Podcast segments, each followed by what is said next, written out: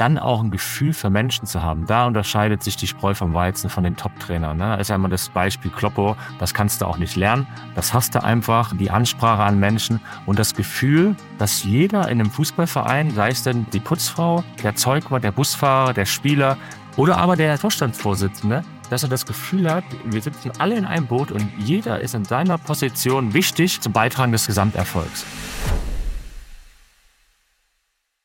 Okay, das habe ich online zu Was ist scharf und sinnig gefunden. Guck mal. Herzlich willkommen bei Scharf und Sinnig. Entscheidendes für Entscheider mit Jörg Schleburg und Dr. Simon Mamero. In der heutigen Episode sprechen wir über den möglichen Transfer von Prinzipien aus dem Leistungssport in die Unternehmenswelt. Hierzu haben wir uns Verstärkung geholt von jemandem, der es wissen muss. Erfolgreicher Unternehmer und ehemaliger Spitzensportler. Lieber René, was macht ein wirklich erfolgreiches Team aus und warum sind manchmal die Dinge neben dem Platz wichtiger als auf dem Platz? Wir werden es herausfinden, jetzt und hier bei Scharf und Zinnig. Liebe Hörerinnen, liebe Hörer, lieber Simon, herzlich willkommen zu einer neuen Episode Scharf und Sinnig. Ah. Wir haben heute etwas wirklich Besonderes vorbereitet. Es geht um ein Thema, das so für ziemlich jeden Unternehmer und jede Unternehmerin und alle Führungskräfte da draußen eine Rolle spielen sollte, aber leider viel zu oft unterschätzt oder vermutlich auch fehlinterpretiert wird. Wir sprechen heute darüber, wie gute Teams entstehen, besser noch High-Performance-Teams entstehen. Warum wir darüber sprechen, klären wir im Laufe unseres Gesprächs. Viel interessanter ist allerdings noch, mit wem wir heute dazu sprechen.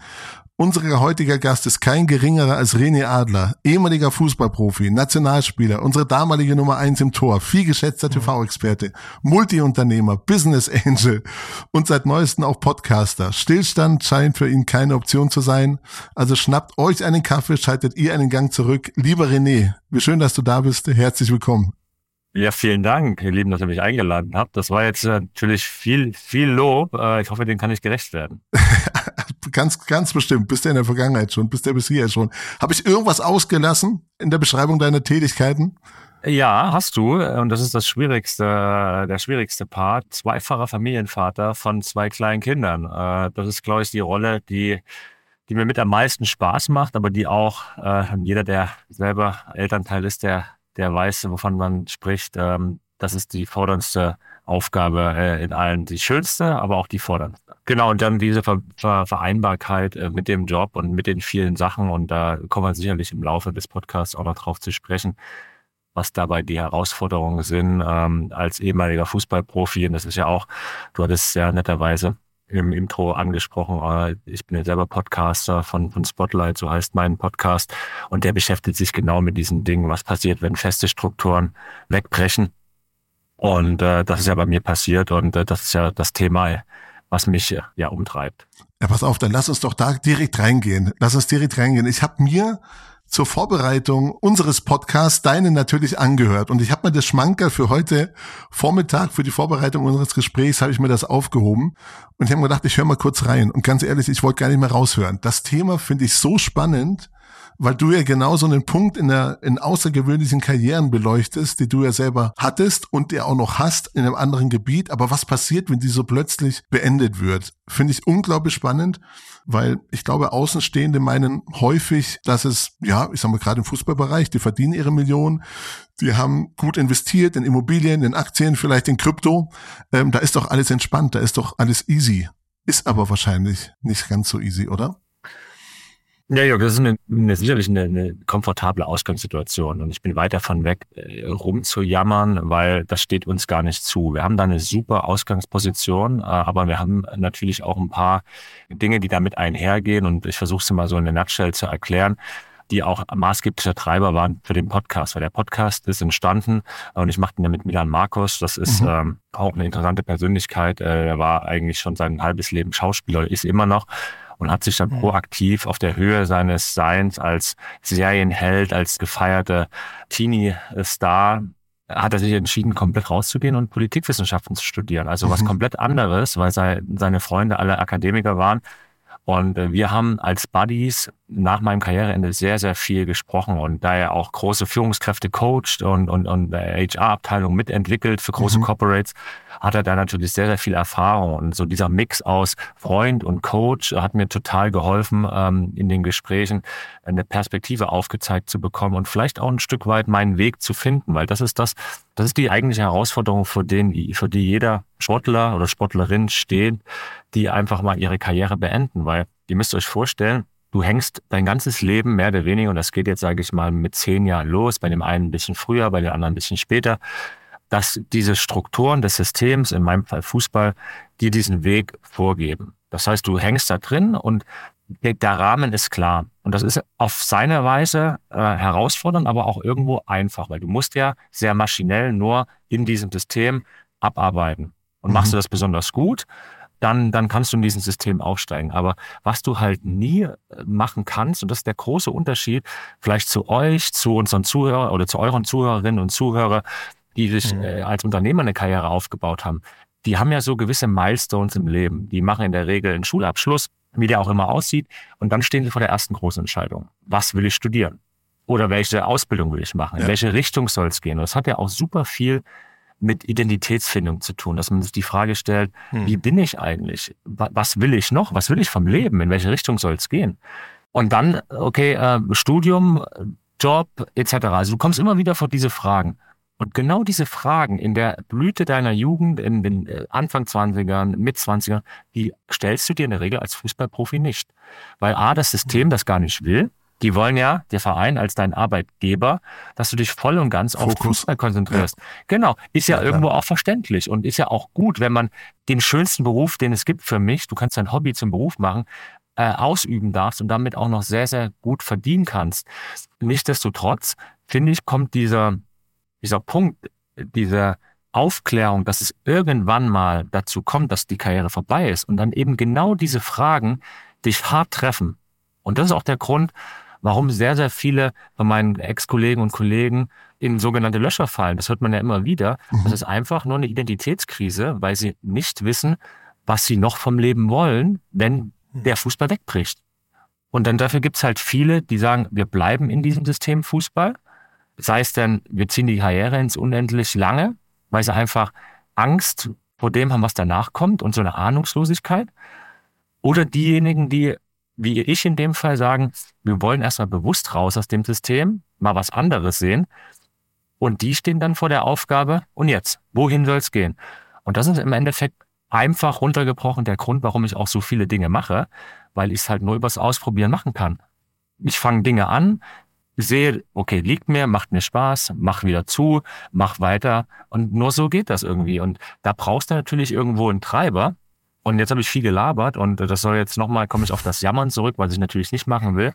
Aber wenn du dann auch noch einigermaßen okayes Geld verdient hast und vielleicht nicht diesen Need hast, wirklich rausgehen zu mhm. müssen, mhm. um den Kühlschrank zu füllen für deine Familie, muss ja deine intrinsische Motivation umso stärker sein, wieder was mhm. finden zu wollen, was dich ähnlich anzündet, wie auf den Platz zu gehen und zu trainieren und zu spielen.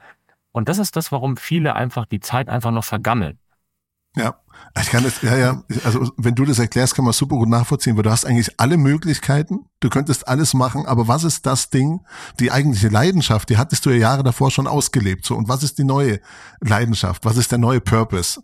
du hast ja dir nie diese Fragen gestellt. Also ja. dir fehlt ja einfach mhm. super viele Entwicklungsschritte in der Identitätsbildung, die andere, ich habe es gerade thematisiert, Anfang 20, Mitte 20, einfach machen. Vielleicht ein Studium anfangen, das Studium aufhören, weil sie sehen, das bin nicht ich. Einen Job anfangen, den wieder wechseln. All das, all diese Erfahrungen, die dich ja auch als Mensch prägen, die hast du als Fußballprofi per se nicht. Und dann mhm. wird erwartet, dass du mit Mitte 30, Ende 30 ein vollwertiger Mensch bist, der voll in der Gesellschaft steht und der auf einmal weiß, wie das Leben jetzt mal ein bisschen wirklich äh, runtergebrochen und ein bisschen überdramatisiert äh, dargestellt, wissen soll, wie das Leben funktioniert. Wenn dir dein ganzes Leben von irgendwelchen Menschen was abgenommen wird und Milan, mein Podcast-Partner, der hat halt immer so schön gesagt, es gibt halt, wenn du ein Fußballprofi bist, auf einem gewissen Level, es gibt immer irgendwo jemand, den du im Worst Case mit Geld irgendwo draufsetzen kannst, der es für dich macht.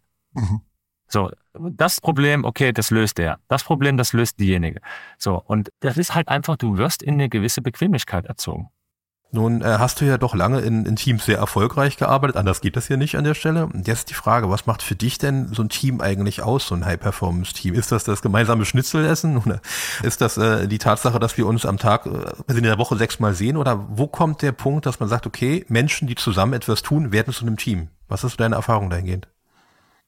Ja, ich meine, dieser Mythos elf Freunde müsste sein, den man ja irgendwo sprichwörtlich kennt, das ist ja erstmal Quatsch. Ne? Also es gibt in keiner Mannschaft, dass ja. man, dass man mit allen elf oder allen 25 da äh, befreundet oder gar irgendwo auf einer Wellenlänge liegt. Also das ist schon viel. Julian Nagelsmann hat es vor kurzem mal gesagt, jetzt mal sein Amtsantritt und das teile ich zu 100 Prozent.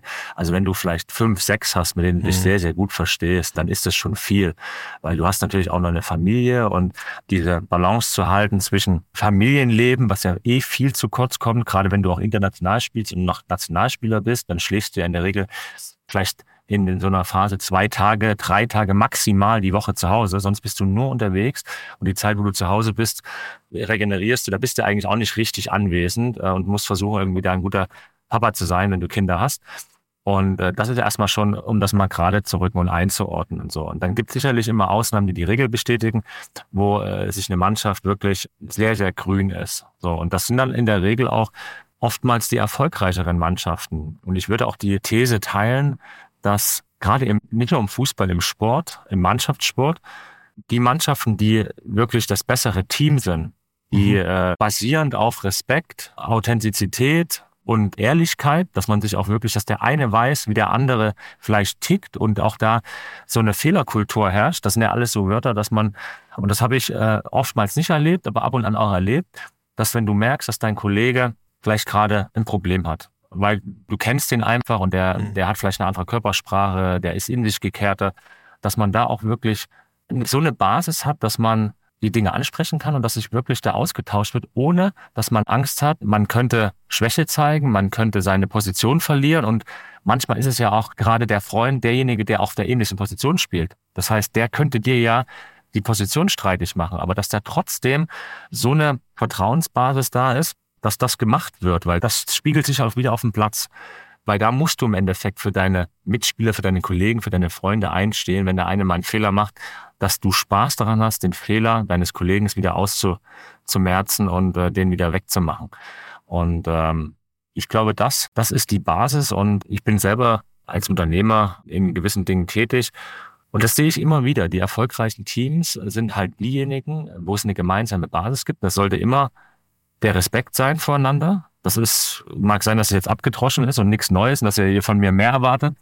Aber das ist im Endeffekt das, was ich in meiner Karriere, sowohl im Sport als auch im Unternehmertum, gesehen habe und gespürt habe. Respekt, Ehrlichkeit, Dinge klar anzusprechen, Dinge anzusprechen, nicht über jemanden zu sprechen, sondern ich habe so ein Credo, ich rede eigentlich nicht über jemanden, wenn ich ihm das nicht vorher ins Gesicht gesagt habe. Mhm. So dass ich immer straight forward zu der Frau oder zu dem Mann gehe und sage, das ist mein Problem, so sehe ich das, wie siehst du das? Dass man halt irgendwo auch Kommunikation auf Augenhöhe kommt, dass jeder so das Gefühl hat, er ist mitgenommen. Und das ist vielleicht ein ganz, ganz wichtiger Punkt. Die besten Trainer, die ich in meiner Karriere hatte, Jupp Heynckes, das waren neben denen, dass sie ihre Basics beherrschten. Ich glaube, das ist in jeder Branche so. Das ist egal, ob du Schreiner bist. Dann solltest du mit Holz umgehen können. Ob du in der IT arbeitest, da solltest du irgendwo äh, mit Computern umgehen können und programmieren können im besten Fall, Journalist bist oder eben Fußballer. Die Basics das eine. Aber dann auch ein Gefühl für Menschen zu haben, da unterscheidet sich die Spreu vom Weizen von den Top-Trainern. Ne? Ist ja immer das, dieses Beispiel Kloppo, das kannst du auch nicht lernen. Das hast du einfach, äh, die Ansprache an Menschen und das Gefühl, und das hatte Jupp Heynckes auch wie kein anderer, dass jeder in einem Fußballverein, sei es denn ist die Putzfrau, der Zeugwart, der Busfahrer, der Spieler, der Physio oder aber der, der, der Vorstandsvorsitzende, dass er das Gefühl hat, wir sitzen alle in einem Boot und jeder mhm. ist in seiner Position wichtig zum Gesamterfolg oder zum Beitragen des Gesamterfolgs. Und ich glaube, das schaffen die besten Trainer und das ist das Erfolgsgeheimnis. Wenn jeder, egal in welcher Position und egal wie klein sie noch von außen erscheinen mag, das Gefühl hat, meine Rolle und meine Position ist wichtig und ich trage damit zum Gelingen des großen Ganzen bei. Und das musst du als Führungspersönlichkeit vermitteln. Hattest du Teams wo du gesagt hast, da spürst du genau diese besondere Atmosphäre. Also du hast in vielen verschiedenen Teams gearbeitet auf unglaublich hohem Niveau, aber manchmal bei euch ging es ja um die letzten Prozent, sag ich mal, die euch vielleicht von einem sehr erfolgreichen zu einem Spitzenverein oder von einer sehr erfolgreichen, von einem guten Turnier zu einem sehr erfolgreichen Turnier den Unterschied ausgemacht haben. Gab es das, dass du sagst, du hattest Teams, da hast du gespürt, das war nicht nur Kicken, sondern da ist auch so eine so ein Erfolgswahn irgendwie zu spüren, also sowas Positives. Ja, da bin ich ja vielleicht der falsche Ansprechpartner, weil ich ja nie was gewonnen habe. Ne? Also äh, ich habe ja nie einen Titel geholt.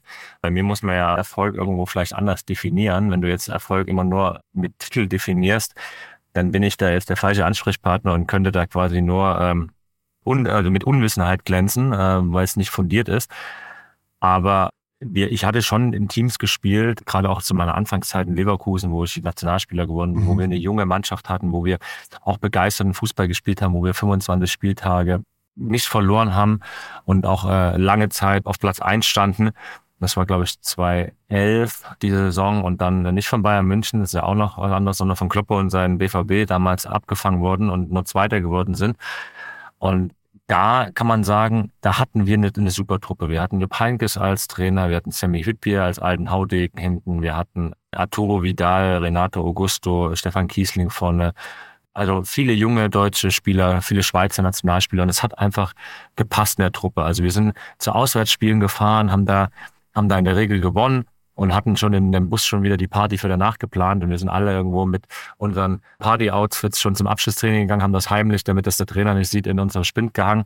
Das war quasi, das war auch so eine Überzeugung, zu sagen, ja. okay, wir fahren da jetzt hin, gewinnen das Ding und danach ziehen wir uns direkt in der Kabine wieder um und dann hatten wir schon irgendwelche Tische reserviert zum Restaurant und dann sind wir da in, in relativ großer Truppe, auch nicht alle, aber in relativ große Truppe sind wir zum Essen gegangen und dann sind wir noch weitergezogen. Und dann wurde dann nächsten Morgen mit wenig Schlaf und in der Regel auch oftmals viel Alkohol dann irgendwo ausgenüchtert und ausgelaufen und dann ging die nächste Woche wieder los.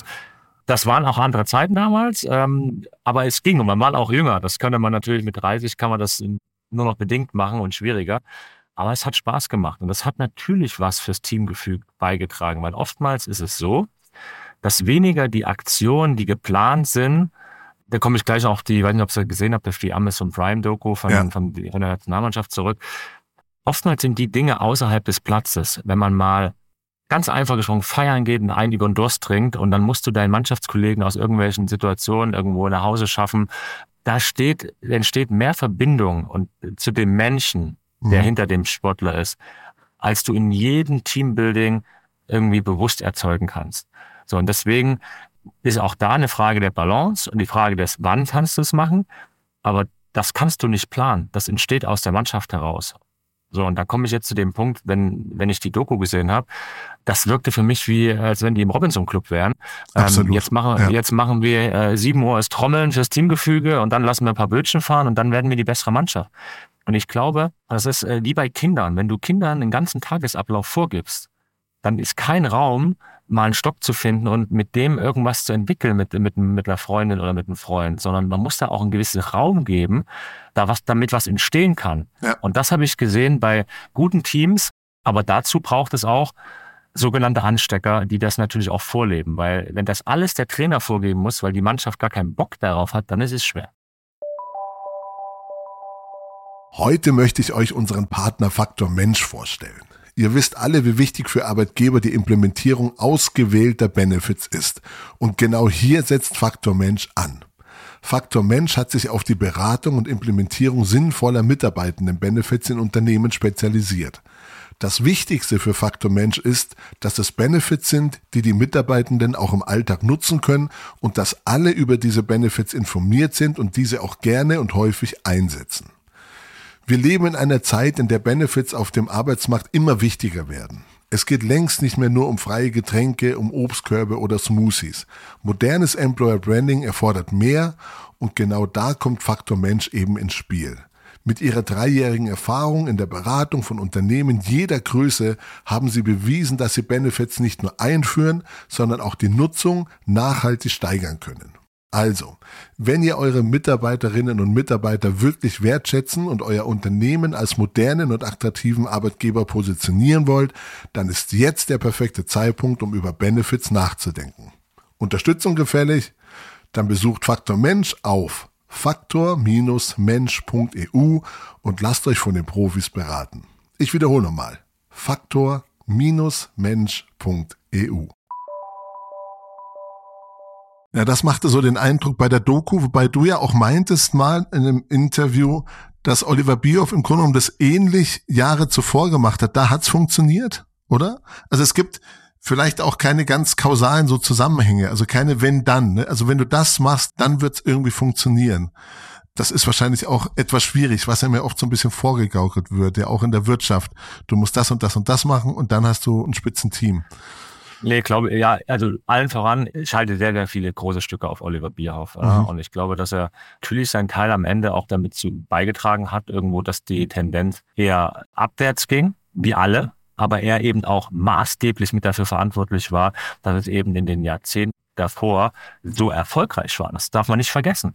Und irgendwann hat, das hat ja auch alles irgendwo so eine Halbwertszeit, dass man einfach sagen muss, okay, das ist halt einfach jetzt vielleicht ausgelutscht oder es muss Platz gemacht werden für neue Impulse. Das ist ja per se erstmal nichts Schlimmes, weil äh, ist ja auch eine Leistung über, weiß gar nicht, seit 2005 war, glaube ich, da, oder mit Clinton 2006 ist er gekommen. Das ist ja über fast fast 20 Jahre, also über über ja, ja. 15 Jahre ähm, war er dann da und sich immer wieder neu zu erfinden und noch was Neues draufzusetzen, ist ja schon mal eine riesen Leistung. Deswegen habe ich allerhöchsten Respekt vor Oliver Bierhoff. Das muss man schon mal sagen. Und ich glaube, dass das mit den Spielern zusammenhängt. Ich glaube, dass wir 2014, da war ich ja selber Teil dieser Mannschaft. Mhm. Ich habe es dann leider nicht im Kader geschafft, aber ich war bei jedem KD-Spiel davor dabei als Nummer zwei. Und Olli hat uns in diese Idee Campo Bahia aktiv mit eingenommen. Also das kam auch ein Stück aus der Mannschaft heraus, dass der Wunsch aktiv geäußert wurde, was ich gerade genannt habe, lass uns doch mal rausgehen außerhalb vom Platz. Mhm. Da entsteht viel, viel mehr. Wir müssen uns besser kennenlernen. Wir müssen vielleicht abends auch mal rausgehen, ohne und, und wenn da die Presse was schreibt, dann ist es doch egal, weil das ist uns wichtiger als auf dem Platz vielleicht mal ein Training. Das darf nicht vernachlässigt werden. Und wir hatten da halt einfach Spieler, die das in die Hand genommen haben. Wir hatten einen Basti Schweinsteiger, wir hatten Philipp Lahm, wir hatten Per Mertesacker, Miro Klose, Poldi, die ja alle auf ihre Art und Weise Persönlichkeiten waren, die du so auch nicht kreieren kannst. So, und ich glaube, da haben die Ideen vom Olli Bierhoff auch ein Stück weit mehr auf Nährboden gestoßen. Mhm. Und wenn mhm. das nicht der Fall war, dann wurde das klar kommuniziert und gesagt, nee, das ist, das ist Bullshit in unseren Augen, machen wir nicht. So, und dann war da, das war Kommunikation auf Augenhöhe. Und ich habe manchmal jetzt das Gefühl, Ole, dass ich natürlich so stark involviert bin und nur diese Außenperspektive habe. Das hängt auch sehr, sehr stark mit der neuen jüngeren Generation zusammen, die in den Nachwuchsleistungszentren, in den sogenannten mhm. NLZs, mhm.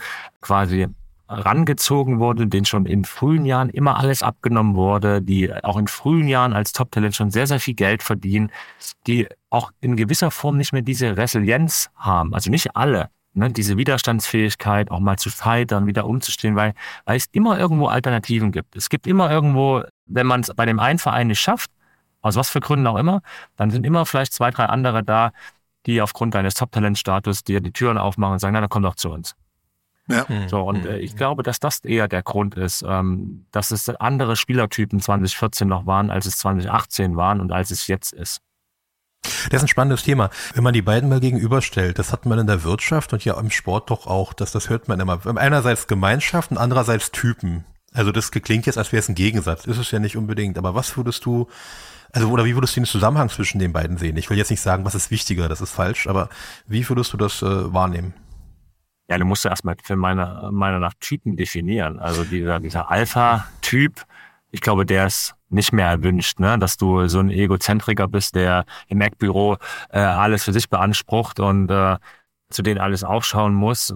Ich glaube, das ist verjährt, das mhm. gibt es nicht mehr. Also ja. auch da wieder Kommunikation auf Augenhöhe, gegenseitiger Respekt, Ownership, das sind einfach äh, Empowerment, mhm. dass du sagst, ich habe meine Teams, im, im Fußball ist es, keine Ahnung, Athletikabteilung, äh, Physioabteilung, ärztliche Abteilung generell, das ist in anderen Branchen in der, in der, in der Wirtschaft, deine Head-Offs oder was auch immer, dass du die einfach stark machst, dass du denen auch das Vertrauen gibst.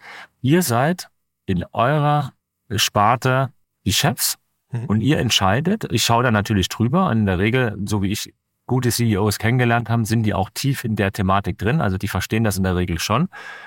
Aber die geben dir auch als Head-Off das Gefühl, dass du entscheiden darfst und dass das gewünscht ist. Und auch wenn du mal eine andere Meinung hast, entscheiden macht am Ende dann immer der, der Trainer oder in dem Fall der, der Vorstand in, in, in der Wirtschaft. Aber dass du nicht das Gefühl hast, es ist eine Angstkultur und ich darf hier eigentlich gar nichts vorstellen, weil am Ende macht der Alte immer alles anders. Hm. Das führt ja zu, Inaktivität. Ne? Und wir wollen ja eine gewisse Proaktivität haben, dass jeder sich mitgenommen fühlt. Deswegen glaube ich, schließt das eine das andere nicht aus. Du brauchst Typen, Typen aber so definiert als Anstecker, die mit einer mhm. Haltung und mit einem gewissen Mindset, egal ob es ins Büro ist oder in die Kabine kommen und sagen, boah, geil, wir sind heute wieder hier und es macht Spaß. Und das habe ich selber gerade in so wichtigen Phasen wie Abstiegskämpfen. Ich weiß nicht, wie das in der Wirtschaft ist, aber wenn du eine Tendenz hast, du bist in einer schwierigen Phase, verlierst oft, keine Ahnung, die Zahlen, der Börsenkurs geht runter, dann ist ja erstmal schlechte Stimmung. Und da gibt's immer Krüppchenbildung. Das heißt, diejenigen, die vielleicht irgendwo vom Trainer nicht berücksichtigt werden, die, mhm. die scharen sich zusammen und die reden dann schlecht, der Trainer ist schlecht und der Verein ist schlecht und das System ist falsch und machen schlechte Stimmung.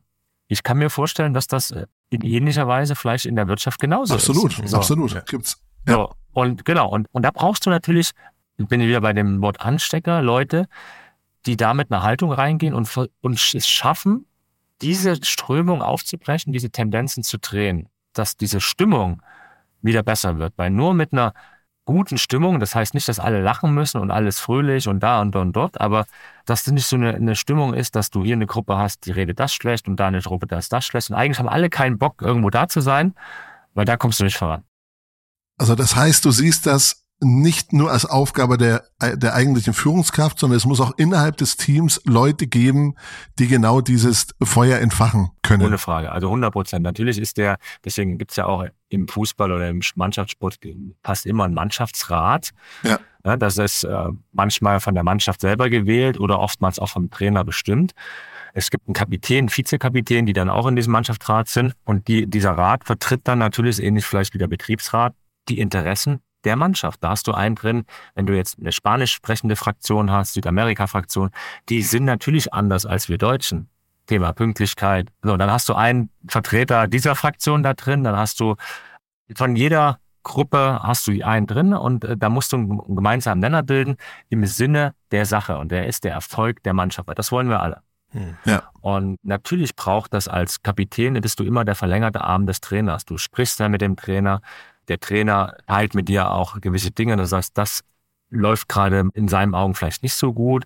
Dann ist das aber auch der Kapitän oder der Mannschaftsrat, die das in die Mannschaft reintragen. Es ist ja nicht so, dass der Trainer vielleicht früher gewesen wie äh, wie ein Zampano da vor der Mannschaft steht und alles organisieren kann. Also mittlerweile ist ein Trainer oder ein Manager, der ist, ist ein Manager von 40 Leuten. Mhm. Also so, und da brauchst du logischerweise deine Head-Offs, da brauchst du deine Abteilungsleiter, denen du total vertraust, die auch eine gewisse Loyalität dir gegenüber haben und die du stark machst. Weil du kannst keine 40 Leute kontrollieren und schon gar nicht eine Fußballmannschaft von jungen, testosterongesteuerten äh, Jungs. Das geht schon mal gar nicht. Natürlich brauchst du da verlängerte Arme in die Mannschaft, die da ein Stück weit dir das Teil abnehmen. Ja.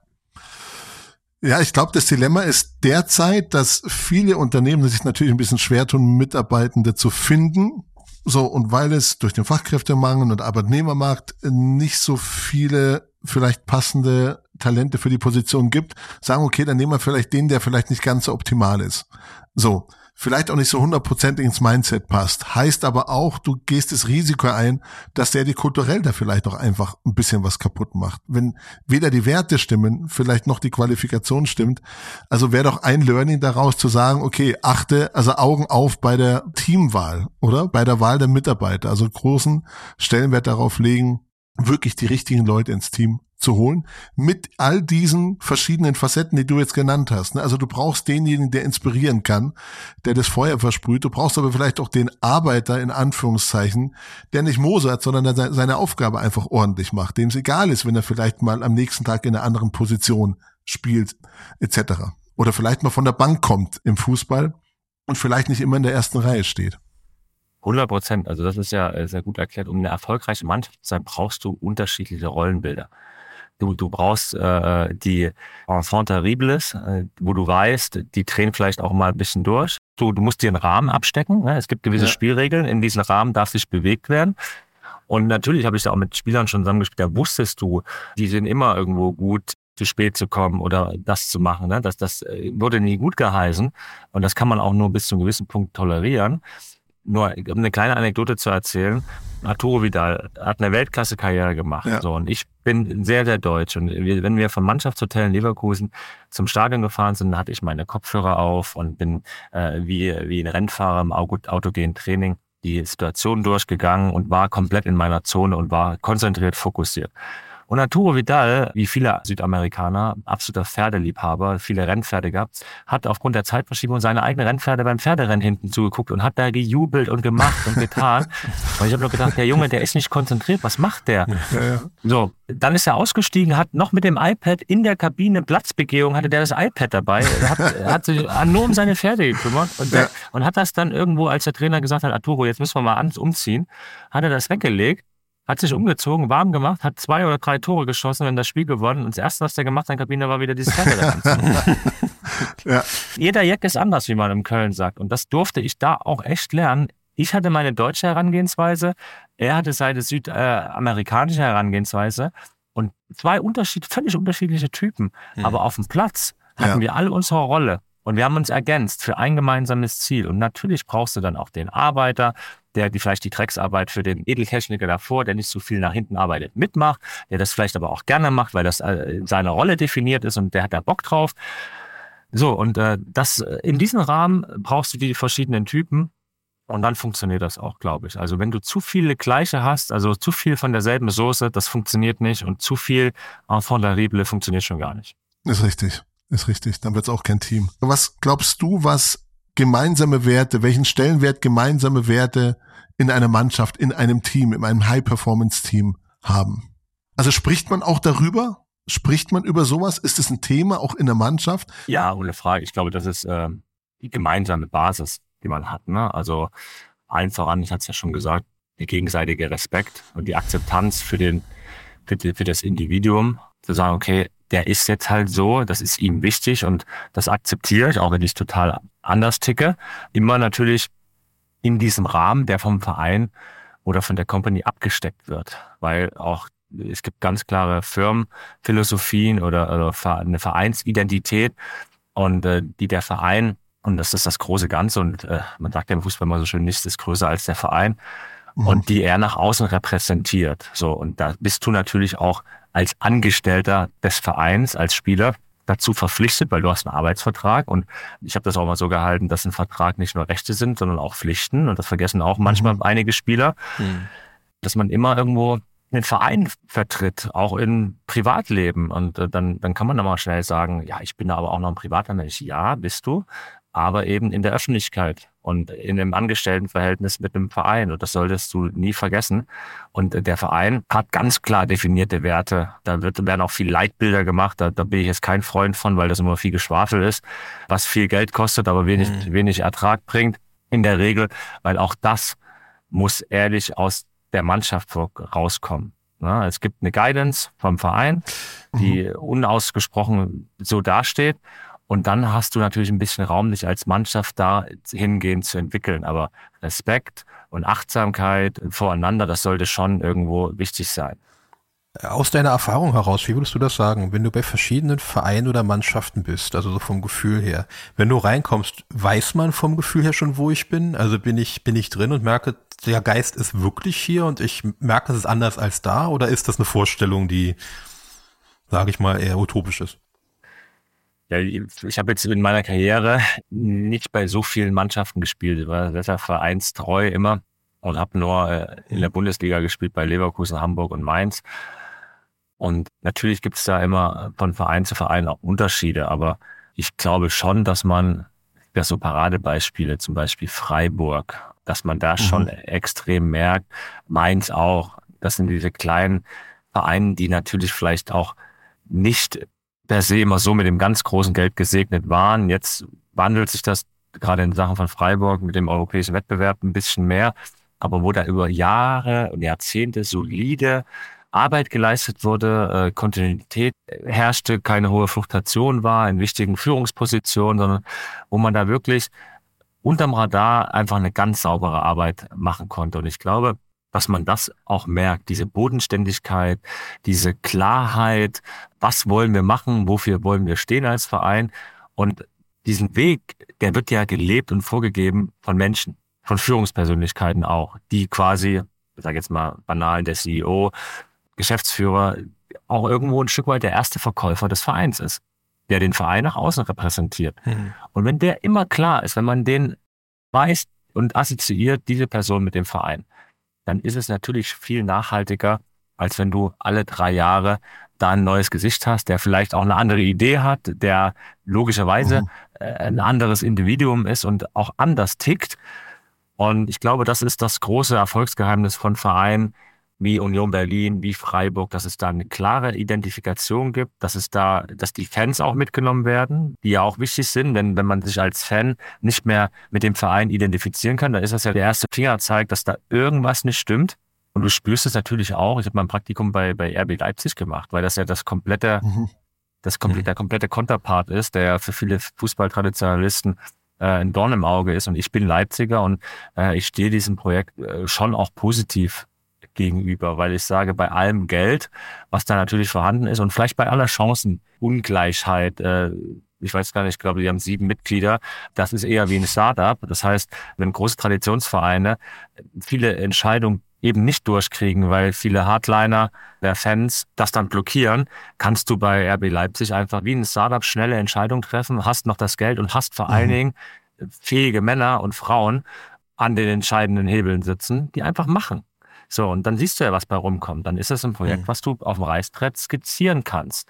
Und da habe ich schon äh, echt einen Respekt auch vor. Und da, das wollte ich sagen, da merkst du schon, du gehst da rein, das ist alles schnell, das hat so diese Startup-Attitüde, das ist so jung, dynamisch. ist auch nicht alles Gold, was glänzt. Damals zumindest. Das war mhm. schon ein paar Jahre her. Aber du spürst so diesen Drive, der da, da herrscht. So, und dann gibt's wiederum mhm. alteingerostete Vereine, wo viele alte Mitarbeiterinnen und Mitarbeiter da sind, die unkündbar sind. Ne? Du hast ja dann Verträge, die du nicht mehr kündigen, die einfach sagen, du, ich mache hier meinen Dienst nach Vorschrift und habe auch keine Lust, mich mehr neu weiterzuentwickeln. Und das merkst du auch. Das blockiert. Hast du diesen Drive, das Gefühl, was du in, in, in deinen Mannschaften erlebt hast, auch schon in der Wirtschaft erlebt, also auch innerhalb deiner Unternehmungen etc. Oder ist es schon was Einmaliges, was vielleicht so im Spitzensport zu Hause ist? Nein, also, Perspektive? Da sind schon sehr, sehr große Parallelen da, gerade weil ich auch in, in einige Startups investiert habe und die auch teilweise auch operativ ähm, mit versucht habe, nach vorne zu bringen, muss man ja sagen, mhm. in den äh, bescheidenen Fähigkeiten und Mitteln, die mir zur Verfügung stehen. Ähm, aber da gibt's schon gewisse Gemeinsamkeiten, auch äh, weil es sind im Endeffekt auch Teams, Gruppen, es sind, ist der Umgang mit Menschen und da hast du auch unterschiedliche Typen einfach. Äh, du hast bequemere, du hast Leute, die musst du ein bisschen bremsen, du hast äh, gerade im Sales äh, Leute, die rausgehen wollen, die, die einfach motiviert sind. Und ich glaube, das spürt man schon. Ist da jemand da, der eine gewisse intrinsische Motivation hat und wirklich Bock hat, ja sich weiterzuentwickeln und sagt, pass auf, äh, ich habe hier einfach die Möglichkeit, Entscheidungen zu treffen, weil es sind kleine Strukturen, es sind äh, schnelle Strukturen und ich muss nicht alles irgendwie in vier, fünf Ebenen drüber absegnen lassen, sondern ich kann selber entscheiden. Und das ist mir mehr wert als vielleicht 3 Mark 80 mehr. So, und äh, vielleicht auch die Chancen, mhm. perspektivisch aufzusteigen, in gewisse Incentives-Programme reinzurutschen. Und das finde ich persönlich schon cool, wenn du jemanden hast, der sagt, nein, ich bin jetzt hier, ich bin in der Ausbildungsphase und dann auch zu sehen, dass er vielleicht noch nicht alles kann. Da sind wir wieder bei der Resilienz. Und ich stelle immer lieber jemanden ein, auch wenn der vielleicht von den schulischen Ausbildungen, von den Noten schlechter ist, wenn ich merke, der hat Bock. Der hat Bock, ja, der ist absolut. bereit zu lernen, mhm. der kann vielleicht noch nicht alles, aber ich kann es ihm oder meine Mitarbeiter können es denen beibringen. Und der, der hat da Bock drauf und braucht vielleicht ein bisschen länger, aber so Personen sind mir tausendmal lieber wie der High Potential, der irgendwo vielleicht von der Unternehmensberatung kommt, wo du weißt, okay, wenn der 1000 äh, Euro mehr angeboten bekommt und noch einen Firmenwagen, dann ist er eh wieder weg. Ich glaube, das trägt auch sehr, sehr stark dazu bei, dass du eine Firmenphilosophie entwickelst, weil, wie sagt man so schön, wenn du zu viele von diesen faulen Äpfeln hast, dann kann das Klima in der, in der Company relativ schnell kippen.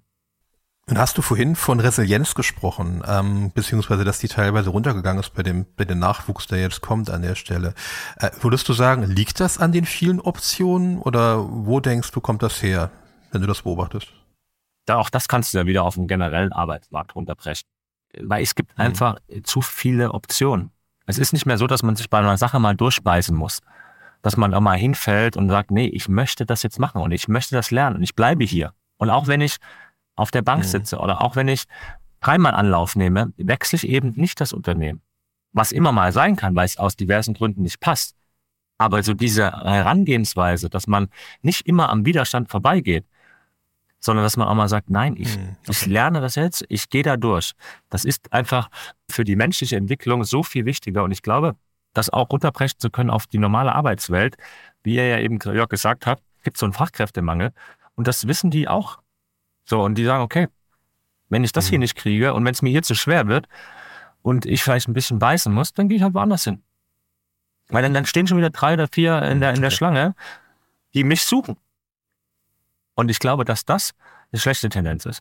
Jetzt auch nochmal äh, in nutshell, Elevator Pitch, Spotlight auf allen guten Plattformen, äh, bei den Podcast-Dealern. Äh, genau, Jörg, du hattest ja schon gesagt, vielen Dank für die Werbung ja, lasst uns äh, ein paar Likes da, äh, schickt uns auch euer Feedback, das ist auch immer wichtig, äh, damit wir uns weiterentwickeln können.